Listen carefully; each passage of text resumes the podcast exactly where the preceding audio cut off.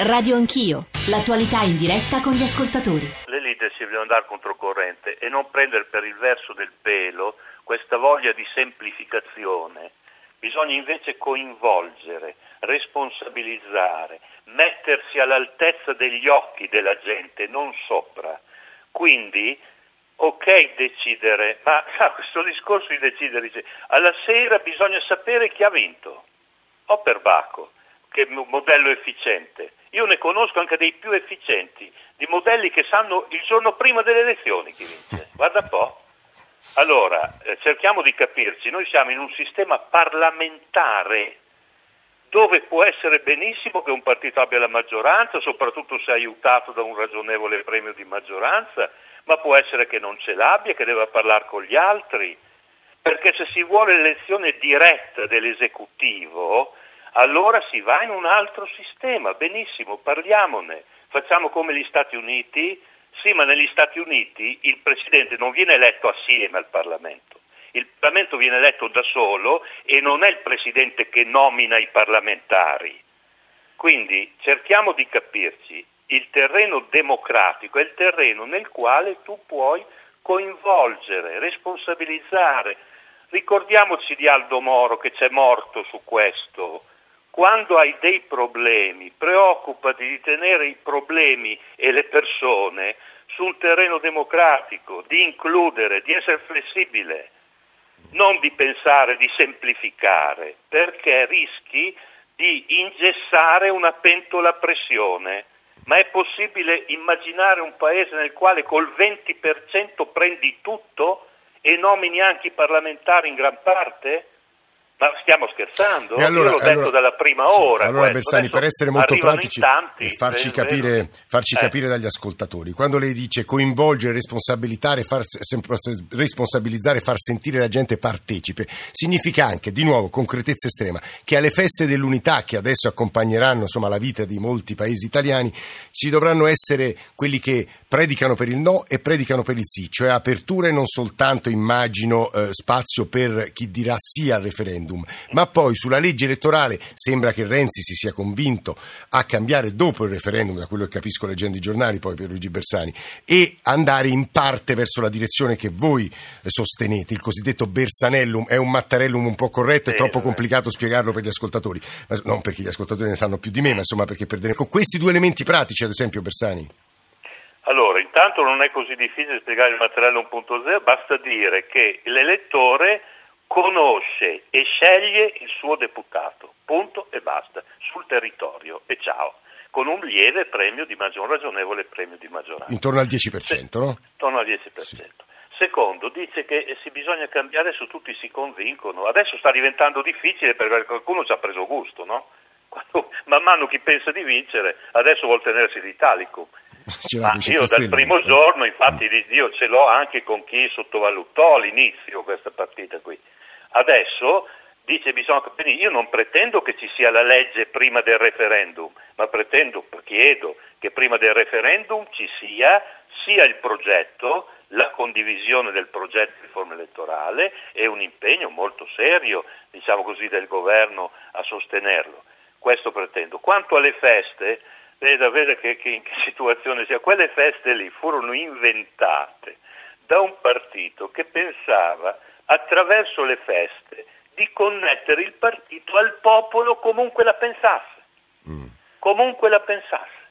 E anzi, era proprio il modo con cui chi la pensava diversamente potesse avere un'occasione di dialogo con allora quel partito. Adesso vedo che invece si vuole titolare al, al sì, io credo che sia un errore molto, molto serio. Ecco. Fa parte di quell'incedere verso il referendum che io chiamai il sì cosmico. No? Ecco, quindi un sì. No, io consiglio di, di correggere la legge elettorale, se no molta gente penserà che votar sì è un salto nel buio. Mm. Bersani, e io non saprei francamente che argomenti usare per dargli torto. Eh, ci, stanno, ci, sta ascoltando Stefano eh, Folli che poi farà un po' il punto sulla situazione politica italiana. Ci sono due ultime domande che le vorrei rivolgere. La prima la prendo agli ascoltatori. Eh, un paio almeno, Bersani dico, ma non è possibile che adesso ricominciamo da capo con un'altra legge elettorale. Per favore lavorate sui temi che interessano eh, la vita economica e sociale dei cittadini. Quella legge oramai c'è stata, è stata votata dal, dal Parlamento. Bersani, io ti ho sempre votato, sono un tesserato del PD dal 2008, un appello per la tua dignità, lascia, lascia perdere di nuovo questa manfrina, per favore adesso non mettiamoci a lavorare ancora una volta sulla legge elettorale, un altro messaggio di Chiara vorrei ricordare a Bersani che ha avuto la possibilità poi di fare, di applicarsi, di modificare e perché adesso, una volta che abbiamo modificato quella legge, di nuovo metterci, metterci le mani. E poi l'ultimo tema, l'economia e le banche. Bersani, lei ha lavorato molto su questi temi. Allora, se mi si parla di economia reale io vado a nozze, non sono affezionato a parlare d'altro come tutti sanno. Secondo, non ho mai avuto la possibilità di cambiare la legge elettorale come volevo. Vorrei ricordare che noi siamo maggioranza da quel 2013, sì. eh, rispetto al quale io ancora appaio lo sconfitto, ma in realtà sono stato quello, quello tradito. Ma comunque lasciamo perdere. Adesso si può fare una legge elettorale seria dice già l'abbiamo fatta, ma non l'abbiamo ancora usata. Eh, attenzione, non sottovalutiamo il tema della democrazia che ha molto a che fare col tema dell'economia reale. Adesso arriviamo alla questione delle banche. Eh, allora, un paese che perde il 25% della produzione industriale, il 10% di PIL in questi anni, mi stupirei che non creasse dei problemi alle banche che hanno un rapporto diretto ovviamente con il sistema delle imprese che è molto bancocentrico. Questo al netto di comportamenti inaccettabili di un certo numero di banchieri che favorivano gli amici degli amici pagare seriamente. Ma al netto di questo, che è un di cui, c'è un problema grosso.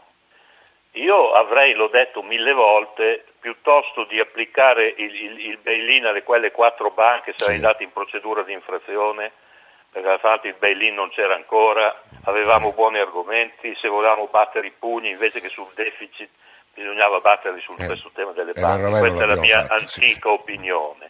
Ok, adesso comunque c'è ancora tempo per mettere tutta la nostra forza negoziale a chiedere flessibilità su questi benedetti aiuti di Stato all'Unione Europea. Adesso si sta discutendo adesso, eh, sa, solu- cerchiamo di non essere ipocriti, ecco, soluzioni di mercato, capito? Soluzioni di mercato, benvengano, ma io francamente di soluzioni di mercato che non abbiano almeno in qualche sfumatura, mi auguro non di più una, invece un coinvolgimento delle finanze pubbliche dello Stato io la vedo piuttosto Questa difficile, quindi diciamo agli italiani le cose come mm. sono. Dopodiché condivido il fatto che i risparmiatori non devono preoccuparsi, mm. il problema è che se le banche non possono funzionare bene, non hanno interesse a fare prestiti, l'economia non può partire, non si può fare investimenti non si può fare occupazione. Tra l'altro l'ultimo passaggio di Pierluigi Bersani sull'intervento o meno dello Stato rispetto alla soluzione di mercato è un po' la linea da quello che leggiamo stamane sui giornali che divide Matteo Renzi da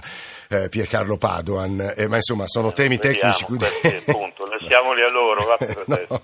Grazie Pierluigi Bersani per no, la sua presenza stamane a Radio Anch'io.